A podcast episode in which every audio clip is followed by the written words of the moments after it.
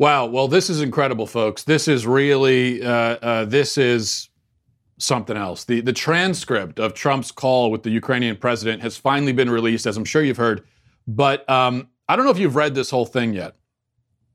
It is, it is damning. Wow. It, uh, Trump is finished. Okay. He's done. Toast.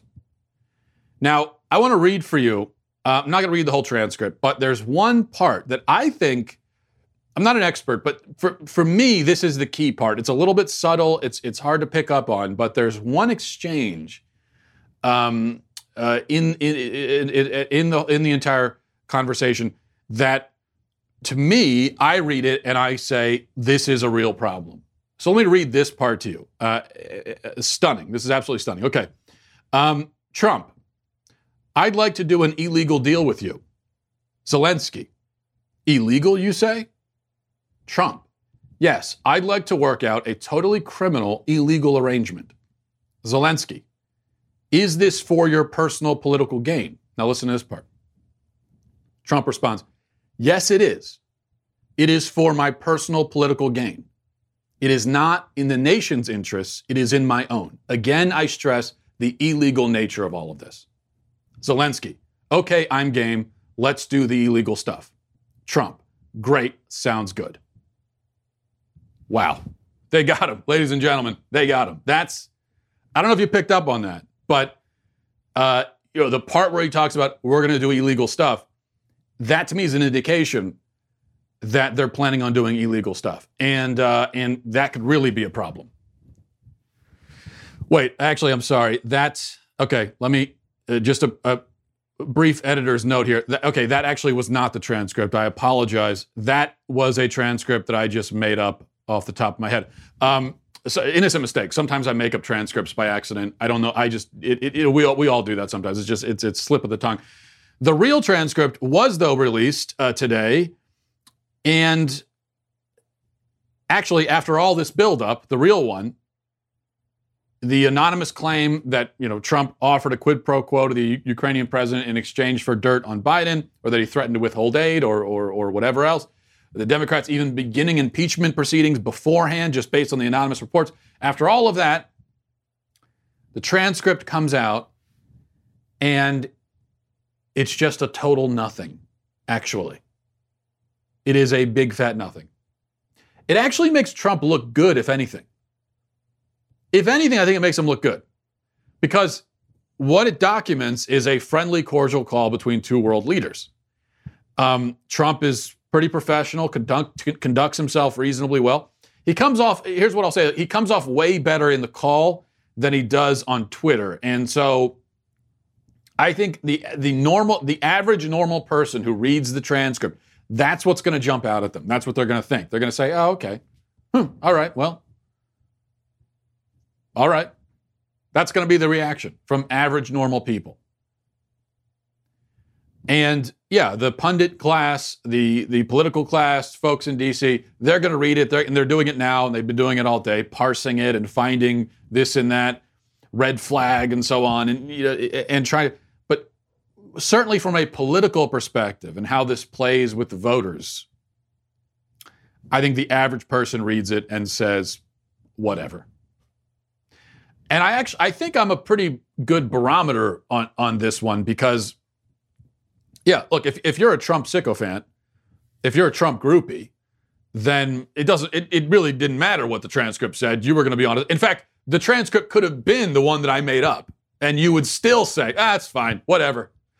Um, and uh, on on the other end of the spectrum, if you are a deranged Trump hater, then it didn't matter what the what the what the transcript said. You were still going to say, "This is damning. Let's impeach him." I as you know, I'm I'm no, neither of those things. Uh, I wouldn't call myself a Trump fan. I wouldn't call myself a fan of any politician. Um, I'm also not a deranged leftist. Even if I am deranged, I'm not a leftist at least. And so I have no problem criticizing Trump at all. I do it all the time. No problem with it. If this transcript really did appear to be clearly wrong, illegal, inappropriate, whatever, I would say so. I have no problem saying so.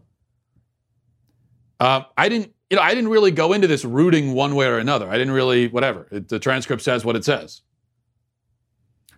And but I read it and and I say that's it's really nothing. And I, I think that's what most people are going to say. All he does in the call is ask the president of Ukraine to, to look into illegal activity, some of which, yes, involves Joe Biden. But but okay, then isn't that Joe Biden's fault for allegedly doing the illegal things that involve Ukraine? Which is why Ukraine's being asked to get involved in it or to investigate it. There isn't a part in the call where Trump says, okay, do this for us and we'll do this for you. Or do this for us, or, and if you don't, we're going to have this or that consequence. That, that's, that doesn't happen in the call. Um, if you want to look at this like a Rorschach test, or if you want to get out your decoder glasses, look at the invisible ink, you can. You, I'm sure you could find. Oh no, this part here really is. It really is a quid pro quo. It's just. It's just. It's just he didn't say it. Sure, you could look at it that way if you want, but that's not how most people are going to look at it. This this isn't even the Mueller report, right? Where where uh, sure with the Mueller report they didn't nail Trump on explicitly illegal behavior like they wanted to and like they thought they would, but he did certainly do and say a bunch of dumb borderline stuff. There's no doubt about that. So it didn't really make him look good. It made him look bad. The Mueller report made him look bad. Uh, the only reason why it worked out worse for the Democrats is that they way overplayed their hand, as they always do. But it didn't look make make Trump look particularly good. It made him look bad. It, this wasn't even that. I was, if I had to guess ahead of time, I would have I would have guessed that it would be something Mueller report ish where yeah, it's not it's it, it's not what the anonymous report said about explicit quid pro quos, and it wasn't going to be that, of course not. But but um, but it'll be kind of eh, definitely inappropriate, makes you uncomfortable. It was it didn't even rise to that level.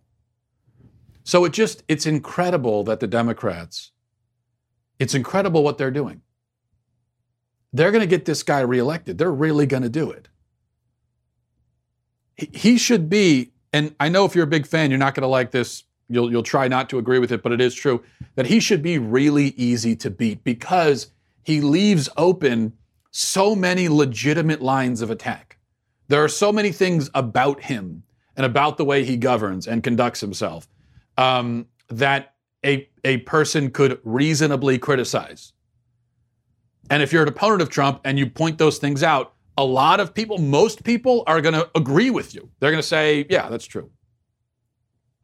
I mean, a lot of the Twitter stuff is an example. We've talked about this before. If you're a big Trump fan, you love the Twitter, fine. Most people don't. And so when the Democrats point out, oh, this guy's unhinged on Twitter, he runs his mouth constantly. I mean, what does he? Does he do anything but tweet? Uh, he, he, he should, you know, he should be governing, not tweeting. That whether you like those lines of attack or not, as a big Trump fan, doesn't matter. Most people agree with that. And so that's an effective line of attack. It's not the most important thing in the world, but it's effective because most people agree, most people don't like it, it annoys most people. So they could stick with that kind of thing. Trying to paint Trump as a little bit unhinged, uh, uh, a little bit unbalanced, incompetent, doesn't have control over his own White House. They could do all that. They could even throw in the racist stuff. Now, I don't agree with that. I don't think he is racist. But um, I think those lines of attack, when played correctly and not overplayed, can be effective, um, even if they're not true. So the Democrats could stick with all of that, and meanwhile stick with their mostly just stick with their normal campaign talking points. Um, and uh, and and they'd probably walk into a victory in 2020 without much trouble. But they just they can't help themselves even though Trump leaves open these legitimate lines of attack, they always go for the worst, most illegitimate, shakiest lines of attack they can possibly find because they still haven't figured this guy out. After three years, somehow, Trump is not a very complicated guy. Okay, most I'm not either. Most guys aren't. After three years, they still haven't figured him out. They still want to make him out to be some sort of criminal mastermind. He's not that. Okay, you, opponents of Hillary Clinton could go that. That's what Trump did with Clinton. And there was a lot of truth to it. And the Clintons really have been overseeing a criminal enterprise for decades now. I don't know if I call them masterminds, but uh, but you know they they are as cl- they were as close to that as you could get as a as as a as a modern American politician could really get. So that yeah, that worked with them because there was truth to it, and that's how the public sees them. And fine, that's not Trump. That's just not how he operates. That's not how people see him. It's not what he is. But they they just they can't help themselves, and they're going to get it's it is uh, really amazing. All right, you know what? But I'm not going to spend a lot more time on this because it's it's what else is there to say? Uh, the transcript is what it is, and it, it, and that is it wasn't much. So what I really want to move on to is um, let's talk about a story that infuriates me. When I saw this last night, not the not the transcript thing. Totally. Now we're on a different subject. I saw this last last night and I was livid. Okay, I was I was I was tweeting so angrily about it I was just seething with my tweeting, angry tweeting. I was there with my phone, like, you. That's how I tweet, if you can imagine. Um, you know this guy, Carson King. King is a college football fan who went viral a few weeks ago because he had a funny sign that he was holding, uh, high, uh, which was highlighted, I guess, on an ESPN morning show, pregame show, uh, that is where where he had uh, his Venmo information and he was asking people to send him beer money. And then a bunch of people actually did send him beer money, which was a genius plan, really, because you figure, hey, you put it on the sign, and uh, you know many people are watching, and even if everybody just because it's funny sends you a buck, you still get a lot of money out of it, and hey, why not? Um, so uh, uh, you know, people were sending the guy money, and, and, then and then the guy decided, Carson King, decided to uh, donate the money I don't know if all, all or most of it, uh, to a children's hospital. Now, I hope he took a little bit for himself and actually went and got himself some beer because I think he deserved it. But uh, but he gave he he, he gave the, the, at a minimum the lion I don't know what the he, he gave the money uh, to a children's hospital, and didn't have to do that. That that really is a, an incredible generosity, actually. Um, I think most people they come into a windfall like that, they're going to keep the money for themselves. He says, I'm going to give it to a children's hospital. Great story. This became a big viral story. King's, uh, King is very popular now in Iowa for good reason. Um, he's an Iowa football fan. And, uh, and then Anheuser-Busch, the, the, the beer uh, uh, uh manufacturer, they decided to jump on the bandwagon and, and, they started working with King to raise money for the Children's Hospital. And it's a, it's a, again, a heartwarming story. It's just great, positive stuff. We don't have enough positive stories in America these days. It's the kind of story where you read it and you go, oh, that's really nice, that's cool, and then you move on, you know, and then you move on with your life, and and that's it. Um, well, that's not what our intrepid media does, though. You and I we see a nice story, we kind of smile and say, that's great, and that and, and that's all, and that's it. Our intrepid media, it's not what they do. No. Um, that's not how they perceive this kind of thing. They see a guy, especially a white guy, getting positive attention, and they think to themselves, how can we destroy him? Let's think of a way to destroy him. Because, because he is the proverbial blade of grass, the tall blade of grass that is uh, that has uh, reached out, pe- peaked its head above the other blades of grass, and so let, let's cut that one down to size.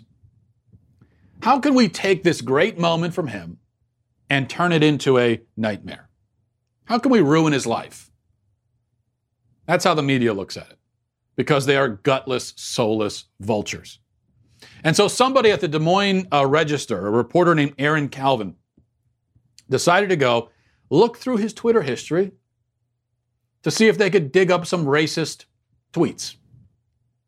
And sure enough, King, eight years ago, when he was a sophomore in high school, supposedly tweeted a couple of racist jokes. Though apparently they were, he was, not that it even matters, okay, but he was referencing or quoting a Comedy Central show, Tosh.0. And, uh, but they went back eight years and they found this. The, the reporter confronted King about the tweets. King apologized then did a press conference. This is where we are now. He, he had to do a press conference.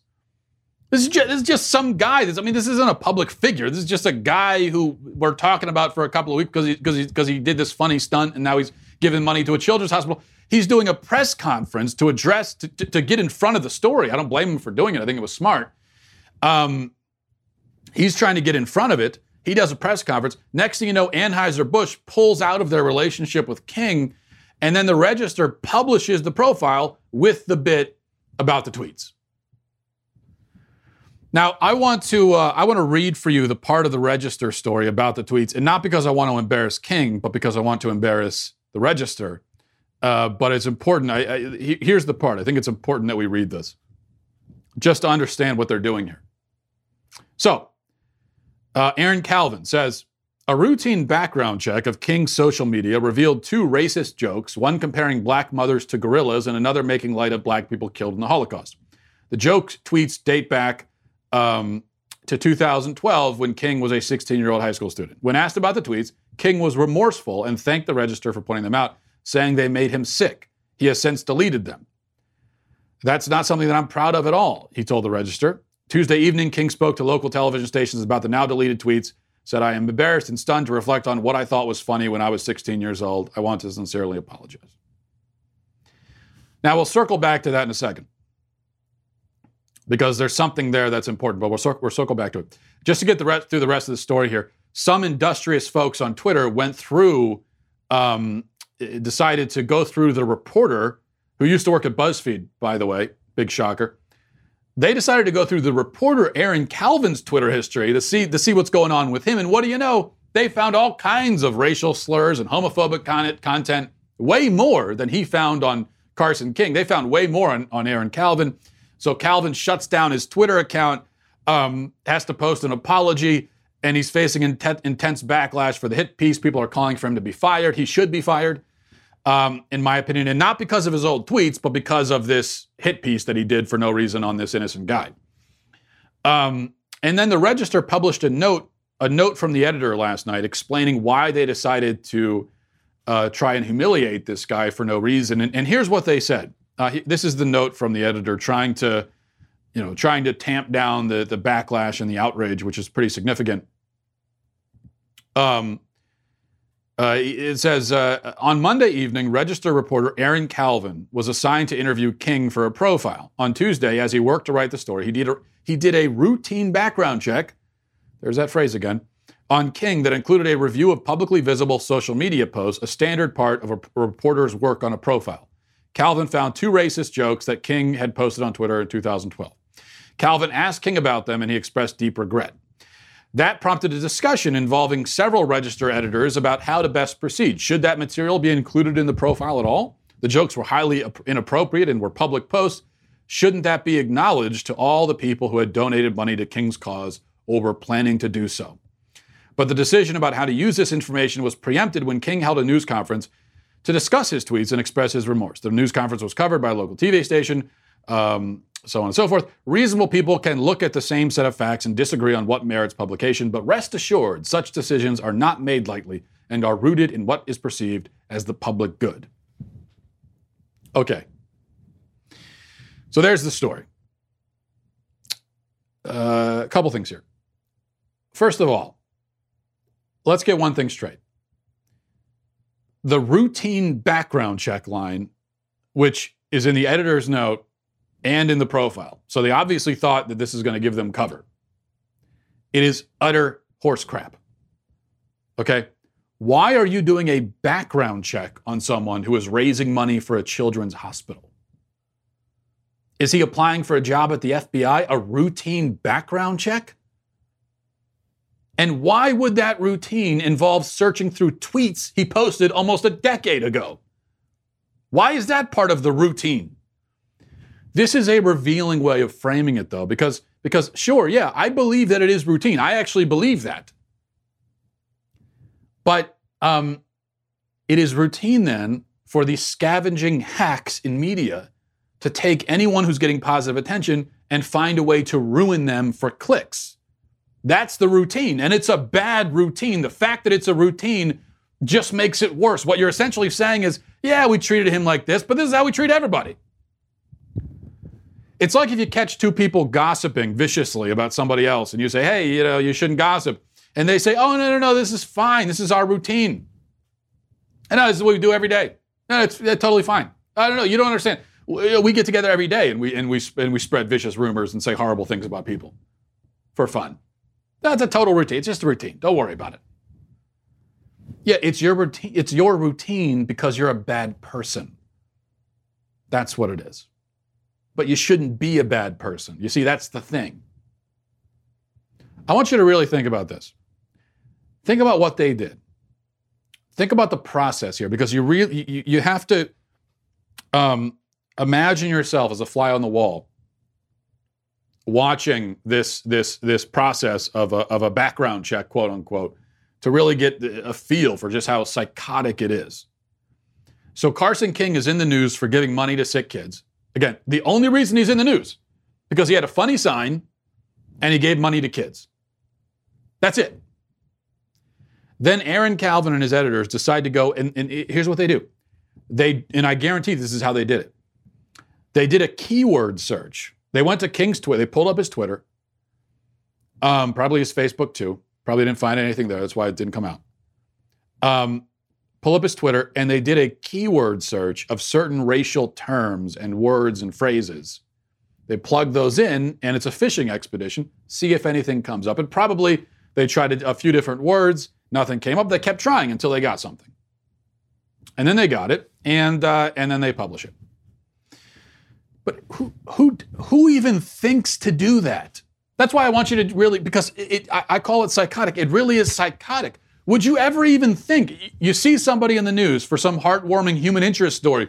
Would it ever even occur to you to go to their Twitter account and check to see if they said anything racist 10 years ago? Why? Why would that ever occur to you to do? The Register's editor, Carol Hunter, is her name, by the way. Um, you know, she called this the public good. Tell me exactly, precisely, Carol, how this helps the public good. How does it in any way serve the public good by digging up old tweets from some guy who held a sign to raise money for sick children? How does that serve the public good? T- t- take me through the steps. Okay, step one dig up dirt on random guy who did nice things for kids. Step two, fill in the blank. Step three, public good.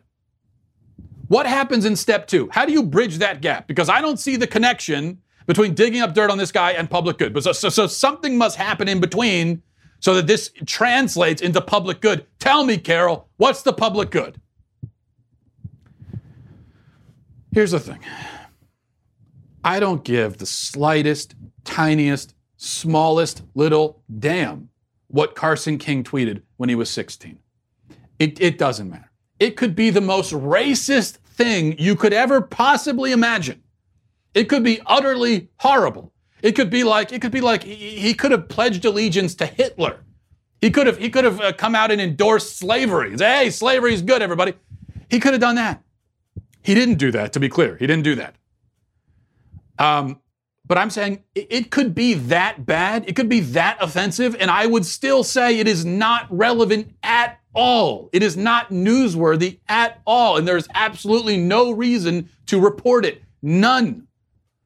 He's only in the news for doing a nice thing for a kid. He's not a public figure. He's not running for office. He's not going to be Pope. Nothing. So, nothing he said at 16, no matter what it is, could possibly be relevant or newsworthy. It's impossible. I cannot stress this enough. The, the, the problem here is not just that what they discovered is is you know not a big deal or whatever. And and and if he's and in reality you know he, he was just referencing jokes made by a comedian on tv even if they're inappropriate jokes apparently uh, uh, that's what he was doing. So you know don't blame him. If you're going to blame anyone blame the comedian. Um, but but that I, i'm trying to stress that's not even the point. It's like that doesn't matter I've seen some people on Twitter, and they and they mean well, but uh, you know they're trying to say, "Oh, come." They're they're trying to defend it based on the. No, it it does. None of that matters. Doesn't matter what he said. I don't care what he said. Doesn't matter. Um, there there is no reason to report it. It is not newsworthy. There is no reason to have ever looked for it in the first place Carol Carol says, "Oh, well, people might want to know. You know, this person who's uh, fundraising, they might want to know what. why would anyone want to know that? You're telling me that if somebody is uh, is is is fundraising for sick children, before you give to the cause, you want to know what he said on Twitter when he was 16? Why? It, it, you know, when you, if you walk outside the grocery store and there's a there's there's a, a group there fundraising for uh, you know I don't know they're a, a, a, little league coach fundraising for to, to, to for uh, uniforms for for the little league or whatever they do outside of WalMarts and grocery stores. You know when they guilt you into giving them uh, you know your change or whatever. Um, but do you stop and, and, say hold hold on a second? Uh, what's your Twitter handle? Would you say okay? Let me look it up here. Let's get keyword search. Do you do that? Does it matter? Now, if you have reason to believe that they're not really giving the money to the cause they say they're giving it to, then sure. Now, that's an issue. That's not the case here. No one's accusing Carson of that. This is insane. In a sane world, okay, we'd agree, we'd agree that really, uh, and, and I really mean this, nothing you say this is what, in a sane world, and I just said it's insane, we live in an insane world, so this is not the case. But in a sane world, we would all agree that nothing you say before like the age of 20 matters. Okay? Uh, because because teenagers uh, routinely say offensive, horrible, vulgar, uh, outrageous, outlandish things. That's why they say it. That's the point. Do we all forget what it's like to be a teenager? You say it for attention, you say it's because it's funny, you say it because you're trying to impress your friends, whatever. None of those are good reasons, but there's not a there's not a good reason for 95% of the things that teenagers say and do because they're teenagers. In a sane world, we would all recognize this.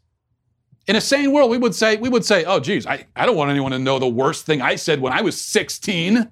I mean, are you kidding me? In a sane world, that's what we would say. It just, it does, I don't care. In fact, he could even, he could be Pope. He could be the president. He could be running for office.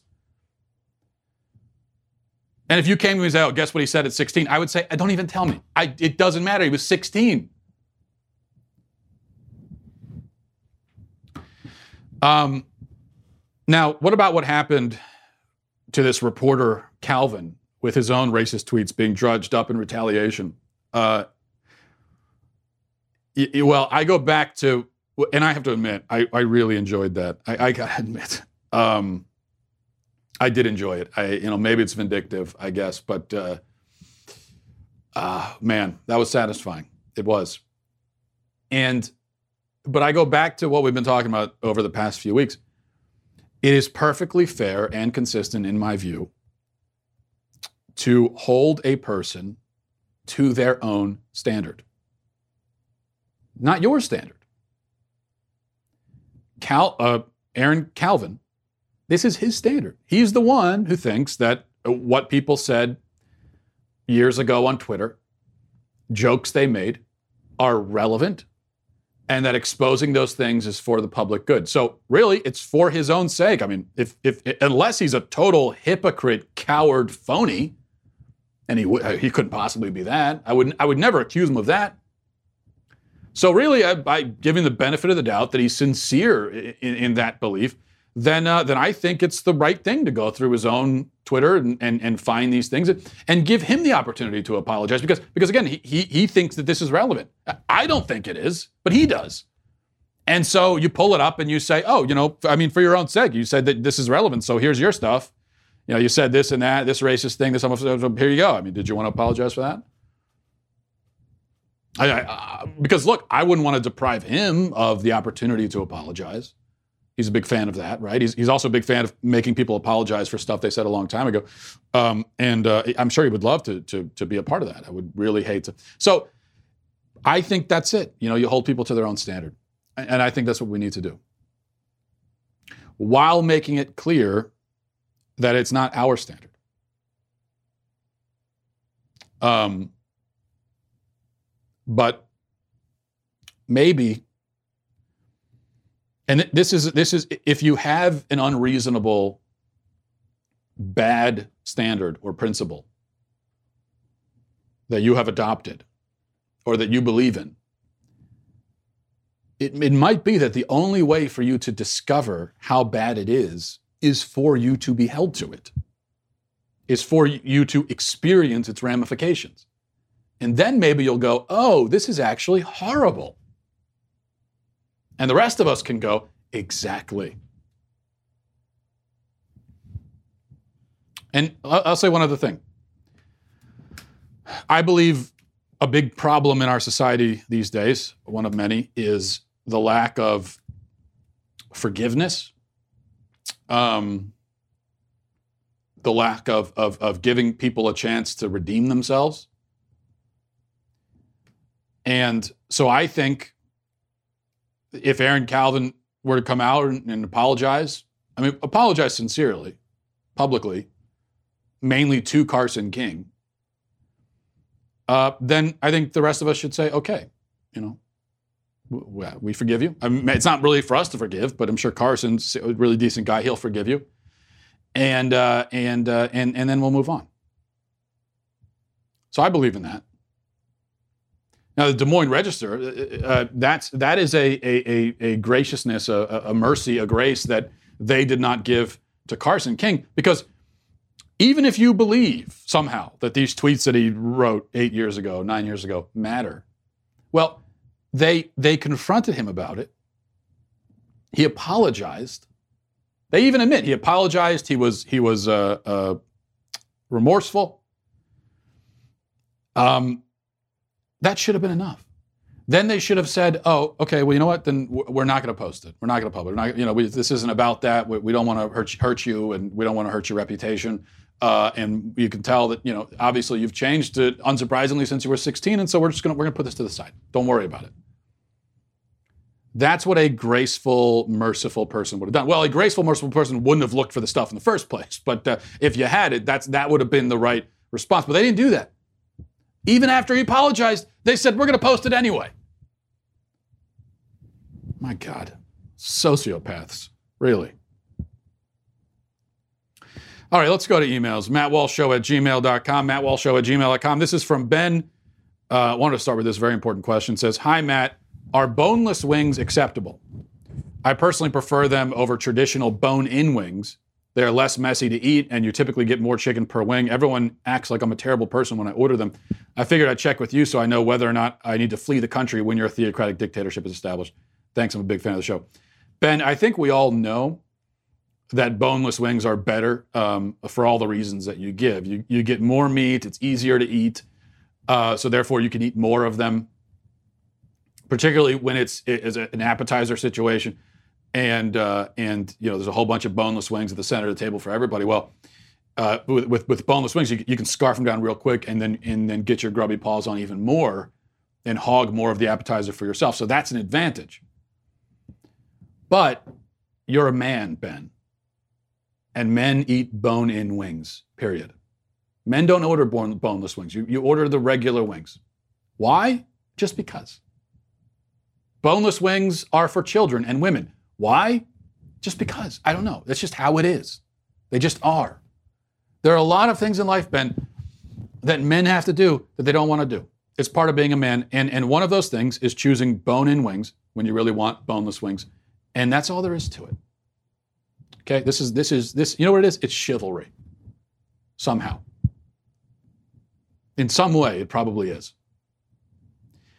From Elias says, Supreme bearded overlord of the known universe and universe is yet unknown. You mentioned a few days ago that if a man goes to the restroom and uses a urinal right next to another man when there are others open, it should be a criminal offense. I completely agree. However, does this rule apply when there are dividers between the urinals or when you are at a ball game in between innings? Would love your feedback. First of all, Elias, I stipulated the death penalty for such offenders just to be clear. This is not just a criminal penalty, this is the ultimate penalty, which is well deserved. And this was applying to people who choose the urinal right next to you when there are other urinals available. And in those cases, divider's not going to save you. Um, there's just no good reason ever to choose that urinal right next to somebody else when, they, when there's somewhere else you could go in the bathroom. Now, what if there is no other ur- urinal available?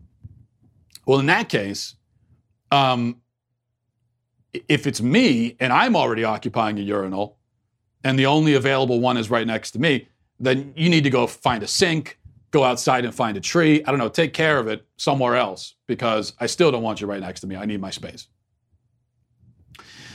All right, let's go. Um, let's see here. Uh, how much time do I have? Because I had a, a, big. Well, this is one is from June. Says, "Hi Matt, I love your show and your Twitter, but I've noticed that you use the S word sometimes on Twitter. Why do you do this? It seems unnecessary to me."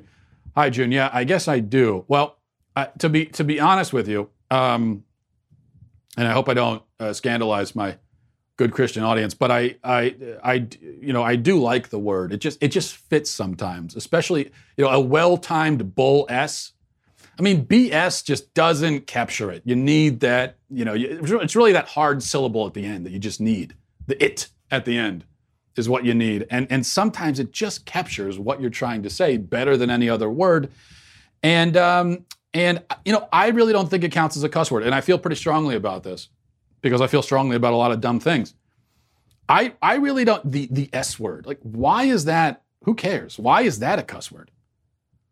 The distinction between that word and, say, crap or, or, or even stuff is arbitrary. It's not a profanity. Let's be clear about that. It's not a profanity because it's not blaspheming anything sacred. That's what a profanity is. Um, doesn't take the Lord's name in vain. Uh, it's not a word that's scandalous or anything. Um, it doesn't insult anyone. Uh, it, it, it, I mean, it's just a word that's come to take on many different meanings, none of them terribly objectionable. And frankly, can I just say also that um, that when it comes to these, you know, sort of scatological words, I, I, I, think that the S word is way less offensive and gross than poop. To me, poop is, I don't even want to say it. That's a gross word. That's disgusting because it sounds way too much like the thing it describes. And um, and so that's how I feel about that. All right. Um, now I'm going to awkwardly transition into a deeply theological email from, from that, because that's how we do things on the Matt Walsh Show. This is from uh, Ethan. Says, "Hello, Mr. Walsh. My name is Ethan. I'd like to further discuss the doctrine of election with you. The doctrine of the elect and the idea of once saved, always saved has nothing to do with the nature of man, but the nature, will, power, and actions of God. Many relevant verses and the cited verses are available in their entirety at the end of this email. The once saved, always saved doctrine is an extension of the doctrine of election, also known as unconditional election. The doctrine of election has everything to do with God and nothing to do with man. He draws us, He chooses us, not the other way around, as God gives us the desire to be saved, as well as the salvation that results from election and the actions that result from that desire. If God truly chooses us, even if we stray during our lifetimes, we will return to Him before death. The book of, the li- of life has the names of the elect written in it since before the world began, as seen as re- in Revelation 17:8. So logically, if the names of the elect have been written in the book of life since before any of us were even born, and God controls whose names are written in the book of life, then we cannot add or subtract our names to or from it. This preordained drawing, confirmed by the book of life, does two things for us. First, it assures us that God is in control of our salvation, not us. God uses tools like evangelism, described in the Great Commission, to draw those he has preordained to himself. If we are destined to be drawn to him, uh, he will make it happen and it will, it will be eternal. Second, it assures us that our sinful nature cannot separate us from him once saved. We strive to be more like Christ through sanctification, but our failure cannot separate us from him once drawn. To address your point on the Old Testament, first Adam, and Eve sinned because it was in the plan in the plan that God had designed to glorify himself. Same with the fall of the third of the angels. Um, the fall of man through sin created the old covenant, which works of man as outlined by the law credited righteousness to them to them. The situation changed with the new covenant. We are dead to the law and its hold over us but still charged with pursuing some of the moral tenets of law. The relationship with law and god changed the new, under the new covenant. It is it no longer it's no longer works based as it was under the old covenant but now is faith based these ideas lead to the once saved, always saved doctrine. This doctrine is less of a new idea in the 1500s, but rather a return to biblical truth that had been lost or ignored under Christendom. We may change our minds or appear to change our minds on earthly matters, but God does not change his mind on spiritual matters. God has chosen us before creation, and as a result, we will, we will choose, although it is God doing the choosing from our perspective, we have a role to play in accepting Christ, to follow him and be saved as he has preordained. God gives us the salvation, desire to be saved, and we act upon the desire, receiving that salvation. It's all God, not us. We perceive choice here, but the will of God is undeniable, and we will choose him before we die if he has ordained it. Okay, um, Ethan, I selected your email from uh, uh, from a, a gaggle of, of similar Calvinistic emails, so I you know I, I wanted to have that point of view represented, and I appreciate the email. Um, I will just say I very much reject the doctrinal assertions that you have made here, as you might expect. I'm sure it doesn't surprise you. I think that you have really made God into a, and not just you, okay, I know this is Calvinism, but you have made God into a cruel, capricious puppet master, uh, someone who, from the beginning of time, has designed certain people, billions and billions. Let's, let's remember, I'm sure you'd agree. You talk about the elect, the saved, the ones written, uh, you would agree, I assume, that the vast majority of people are not in that book, right? Um, and the vast majority of people don't even claim to be Christian. So I assume on your theology, they're all definitely screwed. Okay, so um, so according to you, God from the beginning of time has designed certain people, billions, to burn in hell for all eternity. Now, you might, I know you might quibble and say, well, he didn't design them for that. Okay, he designed them and then destined for them for that with no choice on their part. So I, I don't see the distinction. That's he designed them for it. Even now today, you would say, most of the of the infants on earth right now, as we speak, are doomed to roast in hell forever. Whether they die, you know, tomorrow or in 80 years. They are doomed uh, to eternally suffer, never ending torment, because God has designed them for that destiny and they never had a choice. I don't even know, eh, from a Calvinist perspective, I don't even know how you celebrate birth and, and, and you know, childbirth and new babies. Isn't that sort of, how do you even celebrate it as a good thing? Knowing that, that there's a, that almost all of these people are going to roast in hell forever because God's designed it that way and destined them for it um, isn't isn't isn't you know the continuing of the human race a great tragedy? Isn't it really a horrible thing? And and why does God keep making more people? I mean, why does he keep, he keeps making more and more people to send to hell? Like, why does he just stop? Um, this is not love. You know, if this is love, then the word love has no meaning. If this is a loving God, then there is no functional difference between a loving God and an evil God. So I just cannot possibly express strongly enough my rejection of that idea. I don't believe in an evil God. But the God you describe is evil. Now you can call him whatever you want. You could say, "Oh no, by his nature he's good." Okay, but that's that is that. Uh, then the word "good" apparently can also essentially mean evil. If if if if good includes the possibility of of de- of, of sending people to hell for eternal suffering based on no choice or no action on their part, if good is included in that, then again, there's no distinction between evil and good. You say that Adam and Eve fell because God, um, uh, God engineered it that way to glorify Himself. So He gave them the illusion of choice, then engineered their fall, engineered a human history of suffering and death and torment and pain, leading for so many to eternal damnation and agony forever, all just for his own sake, for his own glory. That's it.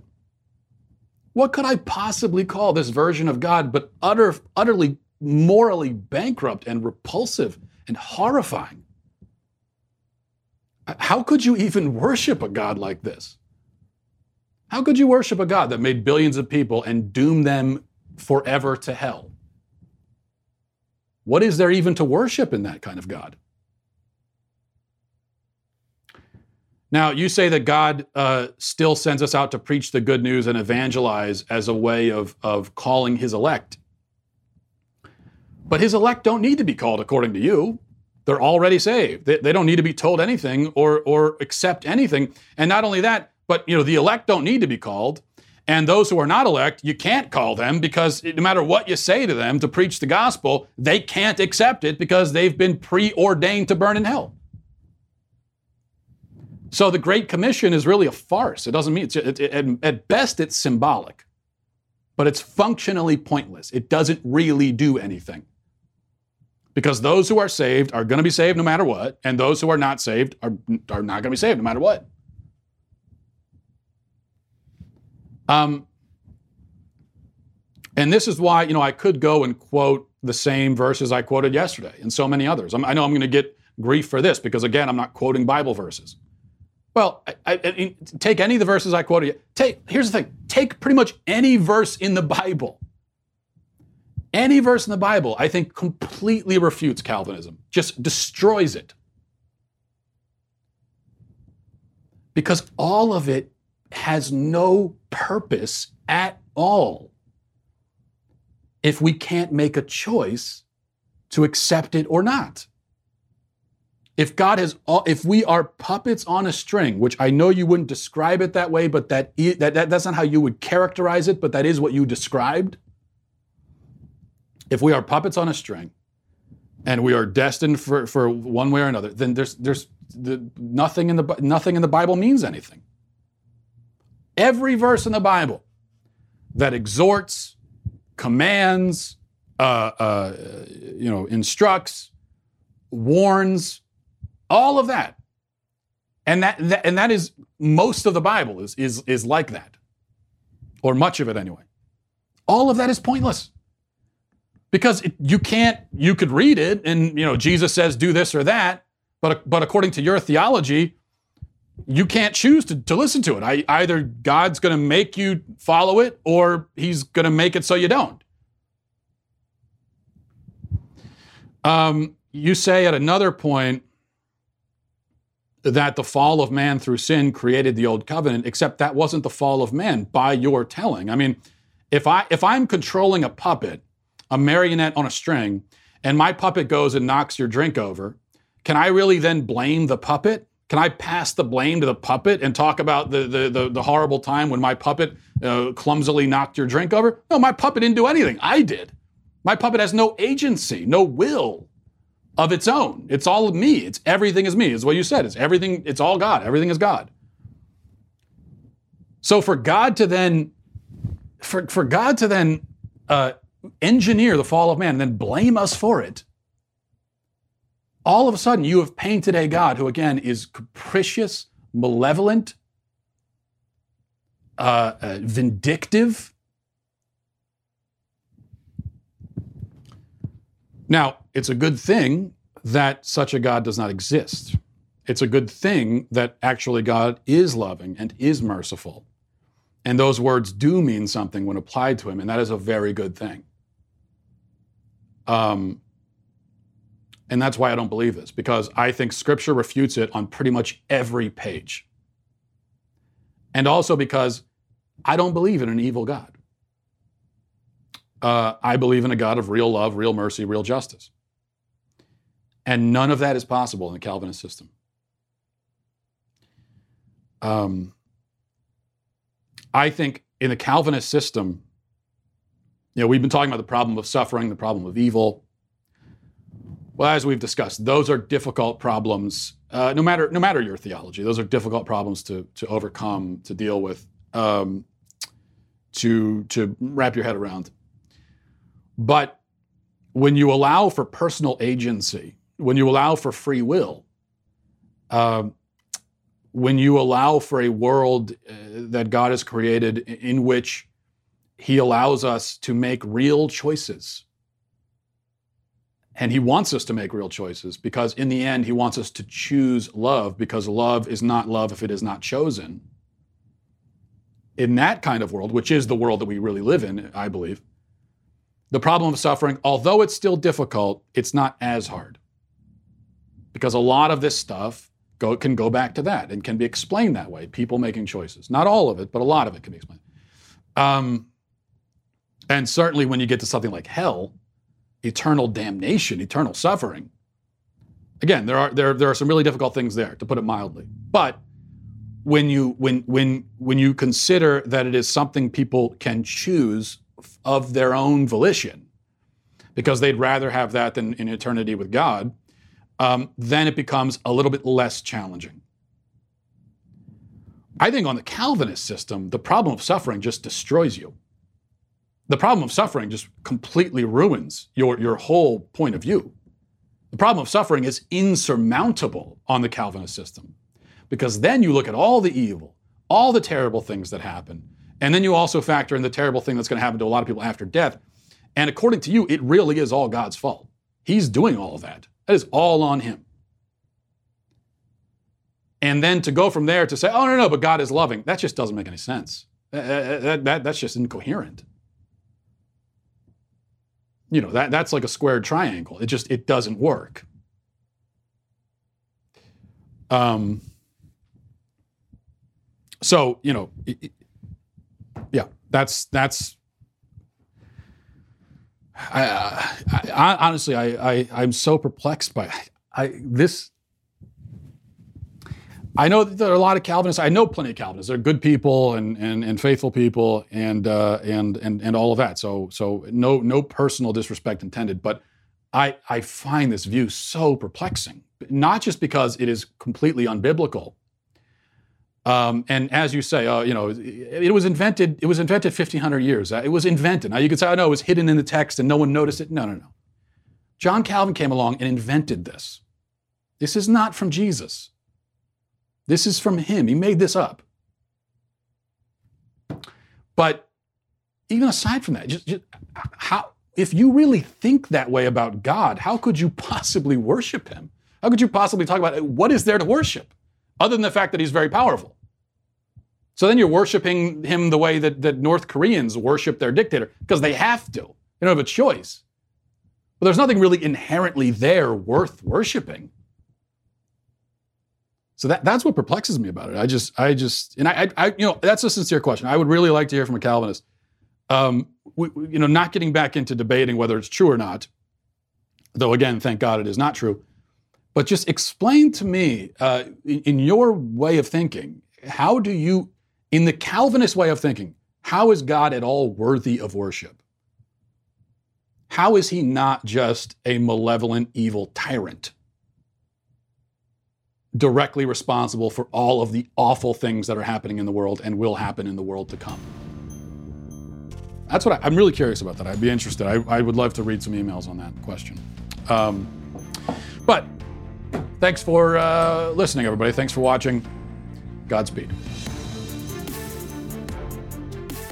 If you enjoyed this episode, don't forget to subscribe. And if you want to help spread the word, please give us a five star review and tell your friends to subscribe as well. We're available on Apple Podcasts, Spotify, wherever you listen to podcasts. Also, be sure to check out the other Daily Wire podcasts, including The Ben Shapiro Show, Michael Knowles Show, and The Andrew Klavan Show. Thanks for listening. The Matt Walsh Show is produced by Robert Sterling, Associate Producer Alexia Garcia Del Rio, Executive Producer Jeremy Boring, Senior Producer Jonathan Hay. Our Supervising Producer is Mathis Glover and our technical producer is Austin Stevens. Edited by Donovan Fowler.